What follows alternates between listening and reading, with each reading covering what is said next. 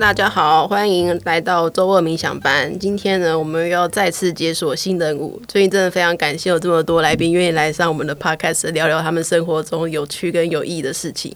首先呢，先来介绍一下今天这位来宾，叫做阿妮塔。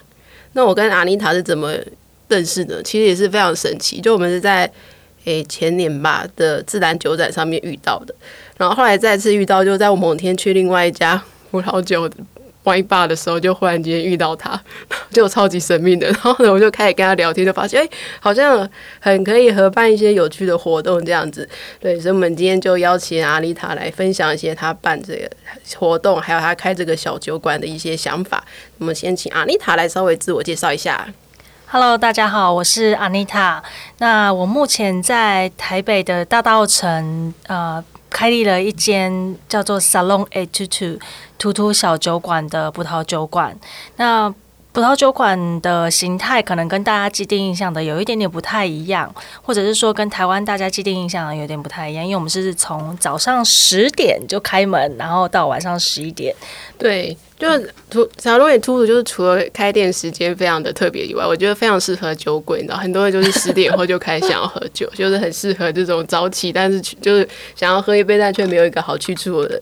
对，但是我觉得除了这个开店时机之外的话，我就。更想要请阿妮塔先分享一下，她为什么想要开这个酒馆。嗯，呃，其实我自己在餐饮业已经非常久了，应该有快二十年的资历。然后那是童星就出道吗？你二十年呢？二十年，就是大概十几岁的时候就一直都在不同的餐饮场所工作。然后其实我的第一份算比较正式一点的餐饮工作是在麦当劳。然后我觉得麦当劳是一个很好的。起点，因为他们的那个 SOP 训练的这个体制，我觉得帮我打下了非常好的基础。那后来也有在一些是可能咖啡馆或者比较轻松的餐厅的形态工作过。然后因缘机会之下，接触到了台湾的第一间算是 fine dining 形态的餐厅，也就是侯布雄。嗯，侯布雄在那个 Bella Vita 台北的贵妇百货这边。然后我觉得那又完全的开启了我的另外一个新的视野。然后第一。第一次发现哦，原来餐饮业它还有更多不一样的可能性跟形态。那也是在那个时候才正式的第一次接触到了葡萄酒。就是你在之前不喝酒吗？我我也喝，可能比如说以前接触到的葡萄酒，大概就是玫瑰红那种，就是说养养生的那种红曲，还干嘛潘多拉之类的，就是 毫无概念。对我来讲，我我当当时真的就是葡萄酒小白，然后也是第一次在有侍酒师驻店的餐厅里面工作，所以那时候好像走进了一个全新的领域。虽然那时候也已经在餐饮业工作了一段时间，那后来就有到澳洲打工度假。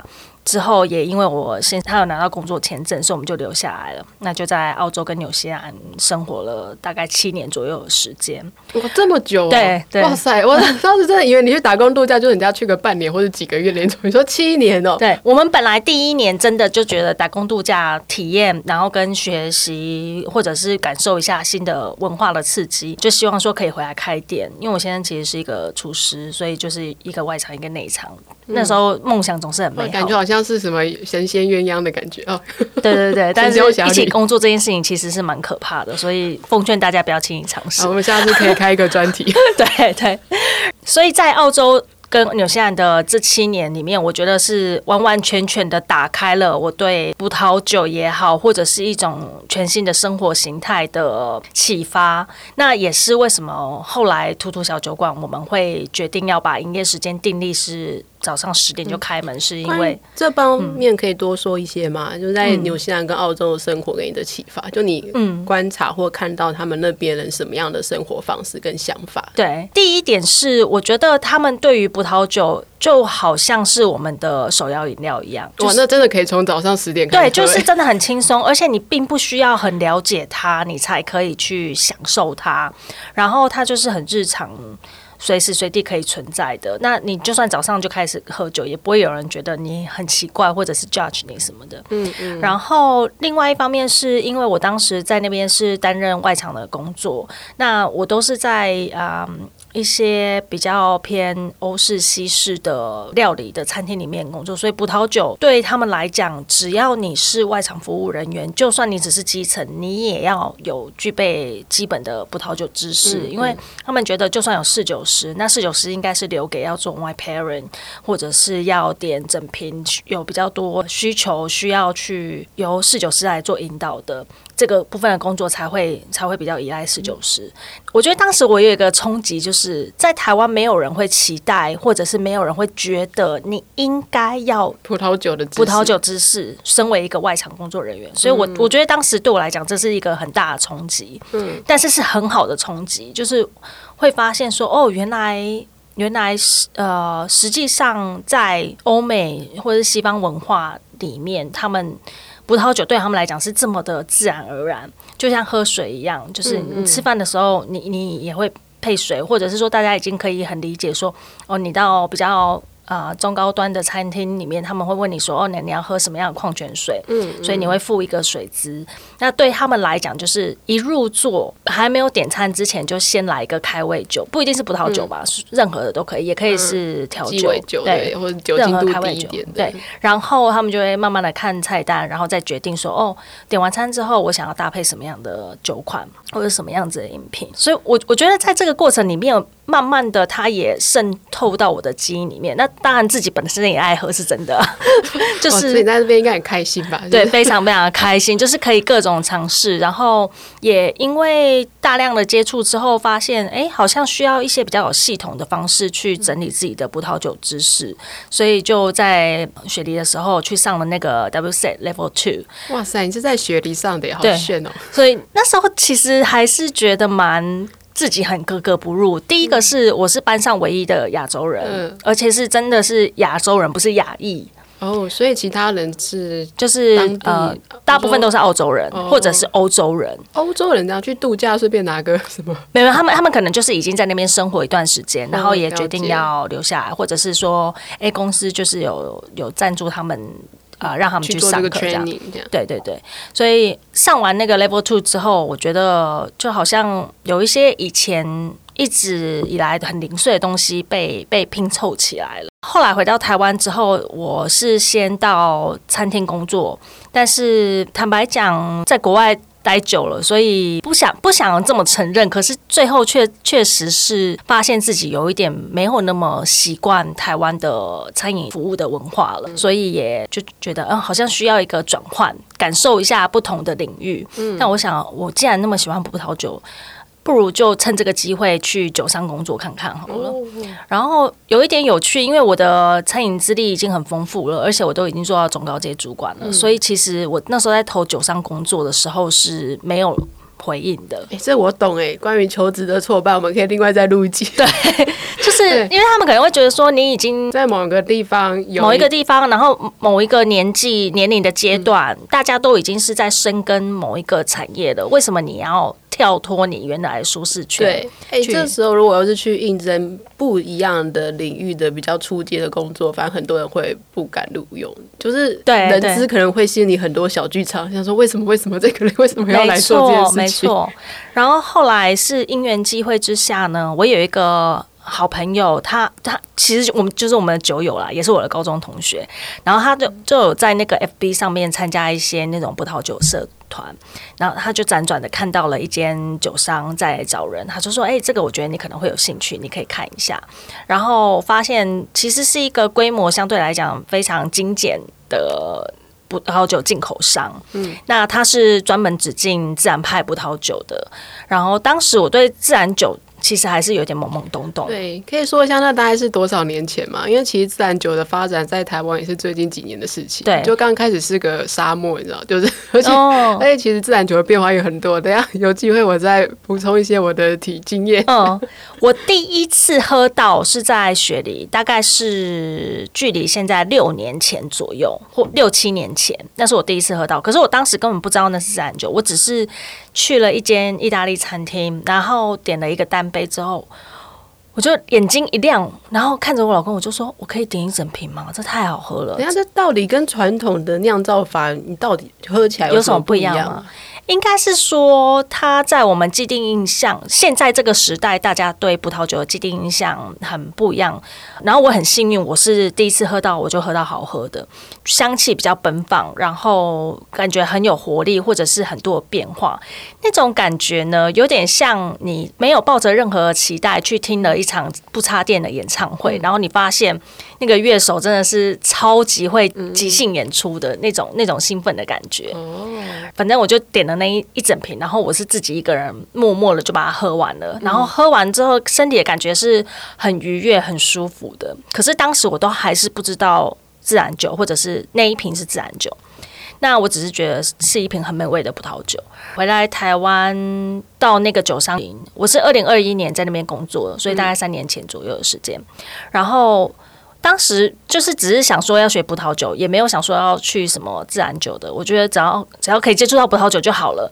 然后。我觉得大概就是宇宙的礼物吧，或者是一个一个安排。关于 Anita 的顺流水。对，然后去到那边，呃，开始很大量的接触葡萄酒跟自然酒，开始去认识它跟一般的大家既定印象里面的葡萄酒的酿造的差异性。然后同时间，我也花时间去进修了 WSET Level Three。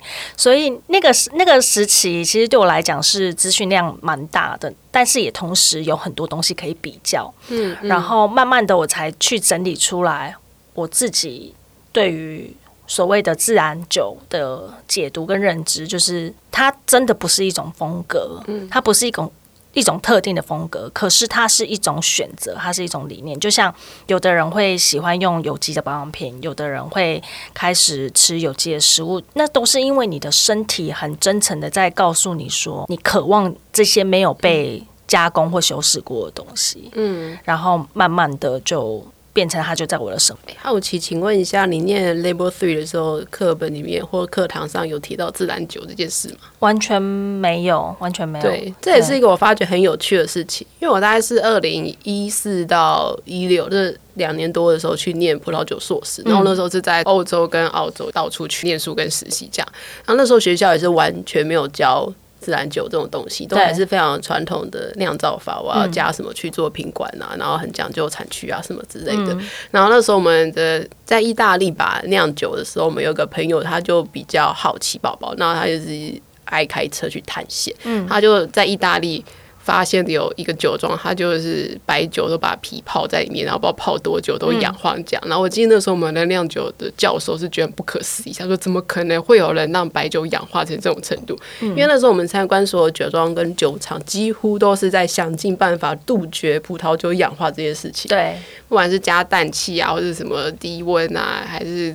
就各种方式，就是避免氧化这件事情。嗯、所以那时候听到菊酒，真是吓傻。然后 到底什么东西啊？能不能喝啊？泡那么久还冒泡泡，只是发酵，吓死了。对，确实，我第一次就是接触到菊酒，然后去认识它的酿造方式的时候，我我觉得我跟大部分第一次听到这个名词，或者是第一次接触到这种形态的葡萄酒的时候的人，应该反应都很接近，就是哦，这是一个很新的东西。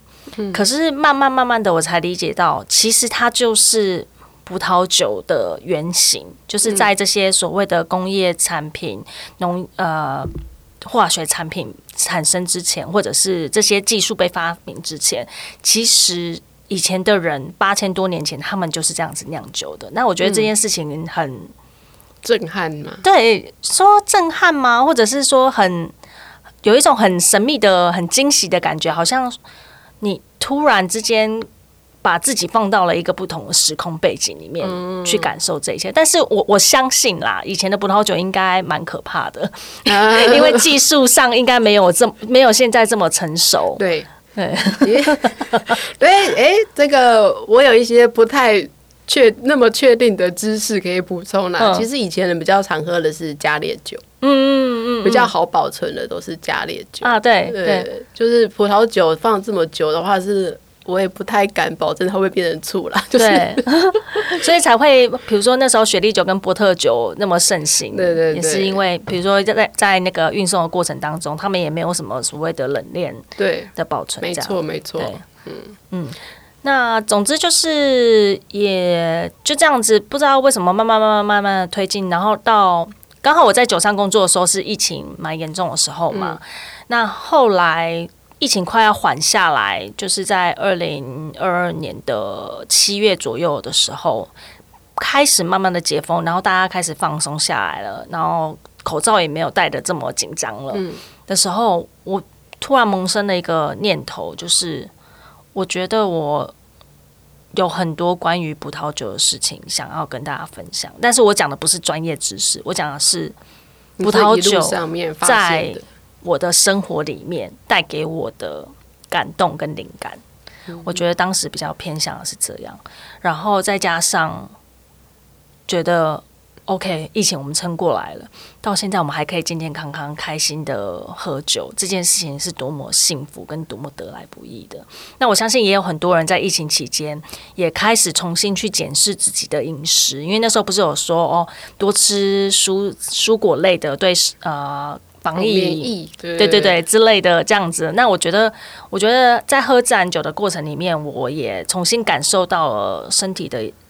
一些变化，很微妙的变化，但是至少就是是很愉快，然后是很正面的那种感受，这样，所以我就觉得，好，我我想要有一个舞台，就是小小的空间也好，去跟更多的人分享我所感受到这一切感动，嗯嗯嗯，嗯，所以才开了这间店。哦，那关于那个感动是有办法，就是用两三句。去简短的说明一下，还是说要用后面的一些故事来说明？我觉得我可以用一个很简单的方式去表述，就是其实我是一个很喜欢自己喝酒的人，我很享受这件事情。那我第一次觉得喝酒很平静，是我在喝自然酒的时候，我会有一种好像在进入冥想的状态。嗯嗯，很。或者是有的人讲正念平饮，因为正念的话就是你很专注在当下嘛。嗯，那我我觉得我在喝自然酒的时候，很常会有这这个这个进入这在这个状态，就是因为它有太多的变化跟可能性了，然后会让我好像真的试着要去跟他交流，把他当成一个新的朋友一样的去认识他。嗯，那在这个对话的过程里面，就我跟这个葡萄酒对话的过程里面。我得到了非常多的正能量，然后或者是我觉得某一个部分的我好像被疗愈了。哦，对，哇，这体验蛮特别的。对，就是听起来有点悬，但是，但是我当时却是确的，确实是很真切的感受到了。嗯，对，好记，对，这。阿妮塔就是办了一些跟身心灵和葡萄酒结合的活动，我们下一集再来好好聊这比较关于身心灵的话题。嗯，对，除了这方面的话，其实他还办了非常多有趣的、很艺术性跟知识性，还有跟整个大道城街区的街坊邻居互动，或者去了解当地的历史传承的活动。其实这也是非常的有趣。我们等下再来请他多介绍一下。嗯，所以这些是在你开店之前就有想到做的事情吗？还是其实你开店的时候没有想到那么多？我觉得我开店的时候没有想那么细，但是我当时就觉得这个空间它是我我的一个沙龙空间，因为在开店之前呢，我很常找几个好姐妹来家里聚会，然后基本上酒水餐点都是我在准备，我来我来安排，这样比较比较多。那他们就开玩笑说，我开图图小酒馆，基本上就是我家客厅的延伸，所以是一个很欢迎大家来，呃，轻松的吃饭喝酒，然后啊、呃、聊天交流，不管你认识或不认识，你带朋友来也好，或者你一个人来也可以，反正在这个地方总是会有适合你的角落。如果你想要独处也可以，你想要坐在户外晒晒太阳，或吹吹吹风，然后看看书，或是你就是下午带个笔电来工作都可以。嗯，我觉得那个地方就是一个沙龙空间，就是让大家交流的一个空间，这样子。呃，然后后来衍生的这么多的活动，其实是每一个遇到的客人，他们都带给了我一些新的想法。嗯，然后嗯，因为我我就是一直想要推广葡萄酒在生活里面这件事情。那我也在想说，大家其实不是只有我在做这件事，可是对我来讲，什么样子的角度去切入是最贴切的呢？那我想就是因为我是一个好奇宝宝，我很喜欢尝试新的东西。嗯，我就是什么都。摸过一点，但是什么都不专精。嗯、可是光是在这个探索的过程里面，就已经让我觉得收获是很丰硕，就很像在尝试自然酒一样。我常常觉得会喜欢或者是会开始接触自然酒的人都有一个共同的特质，就是非常的 open minded，然后非常的喜欢去尝试新事物。嗯、对，关于这点，我另外一个酒友也说他他觉得。喝自然酒就的人大概分成两大类了，嗯、就一一部分是一些，比如说酒吧或者他们较常接触消费者的人说啊，就是刚开始喝葡萄酒，也不想要搞懂那么多背后有的没的历史啊，很沉重啊，就是轻松喝，简单喝。我看到酒标喜欢，我觉得这个酒不错，我就喝了，也不要管那么多背后的。东西，那另外一方面就是可能像我们这样喝的比较久了之后，就会觉得哎、欸，好像有点无聊，来采点惊喜包好。对对对，有点像这种感觉，就是在喝酒的同时，也可以开箱一些新的东西。对对对，一开始是蛮惊吓的，现在越来越好了，现在那个惊喜的成分逐渐增加。是，所以也就是反正就过程里面就认识了很多很有趣的人啊，然后跟他们聊天，听他们的故事啊，有时候也跟他们分享为什么我想。做这件事，或者是开这样子的一个形态的外包，然后比较长时候，我觉得都是来访的人带给我一些想法。嗯，对，就我参加过阿妮塔办的几场活动，然后有几种我是觉得特别的有趣。就第一个，他是有一次是办了跟整个大道城街区葡萄其其他的店家合作的一些活动。嗯，然后另外一个就是。做了一个大稻城的文化导览，那其实我那时候就非常的好奇，就是为什么他会这么想要做这些东西，可能跟一些文化历史啊，或者是跟邻居互动的这种事情呢？我觉得，嗯、应该是因为离开家里太久了。我讲的离开家里，就是当时离开台湾很久，然后回来的时候有一种重新认识自己成长的环呃。故乡的那种感觉，大稻城我觉得对我来讲是一个很微妙的中中间点，因为我的娘家是在三重新北市，过个桥就要台北了。那我出社会之后，其实都是在台北租房子或者是工作。我觉得大稻城刚刚好衔接了我不同时期的历程嘛，历程或者是我的人格。的养成子，所以那个地方对我来讲很温暖，然后也会让我觉得是整个台北市大概最有人情味的讲。因为以前在澳洲或纽西兰的时候，大家就是不就算不认识，可能也都可以很轻松容易攀谈起来，或者打个招呼这样子。不会有人觉得很突兀，可是，在台湾，如果你随便看到人，然后你就说嗨的时候，他们就会想说他要干嘛？他要直销我吗？还是 对，开始对对，大家就会有点紧张这样。可是，在大稻城却不会有这种感受，甚至就是很像我回到阿公阿妈家，就是在中南部的那种亲切的感受。然后，我常常跟跟大家讲分享一个能够感受到这件事情的，就是。关于倒垃圾，大部分的人在台北都会等到最后一刻才把垃圾拿下去楼下，因为就是邻居其实也不太熟，或者是也不知道聊什么。避免这个需要 social 的时间去缩短它。可是呢，因为我的店外面就是一个倒垃圾的点，所以比如说像那个垃圾车都是五点来，但是他们通常四点出头就已经全部都聚在那边抬杠交流。然后有一次我老公在我店里的时候，他就说外面发生什么事了？怎么那么喧闹？是不是出什么事情？然后我就说哦，没有，这只是大道城的日常，每天这样子吗？倒垃圾的时候都是这样子的，除了礼拜。礼拜几？礼拜三、礼拜天没有垃圾车经过的时候，是对 对。那所以我觉得很有意思。嗯，对啊，真的是蛮特别的。我也蛮喜欢大稻城的，因为我喜欢老建筑啦、老老故事。就所以到了大道城之后，看到一些比较老的建筑，还有一些历史的变化、人事的变迁化，我也蛮喜欢这种老街区的。嗯，而且那边有很多很古老的店呢，三四代啊，或者什么之类的。对我蛮喜欢。我觉得我我去到大道城，开始重新认识它的那个契机很妙，是在就是差不多疫情要缓解。因为我刚刚说我是二零二二年七月想要开店嘛，那其实我是那一年的年初才开始去那边鬼混，因为我有一个认识很久的好朋友，他是在那边有一个服装定制的工作室，然后我去找他之后，我才发现，哎，迪化街也好，或大稻城也好，跟我小时候的既定印象很不一样，哎，然后差在哪里啊？就是小时候对他的印象就是年货大街啊，嗯、然后要不然就是路上只有一些闲闲无事的老人 的那种感觉。可是那时候去的时候是，是因为他的他的工作室比较靠近永乐市场城隍庙那边，嗯，那那边其实就是呃非常的热闹。虽然那时候已还是疫情期间，可是你还是可以感受得出来，就是在疫情前它是已经很蓬勃的发展起来了。然后呃有很多新的文创。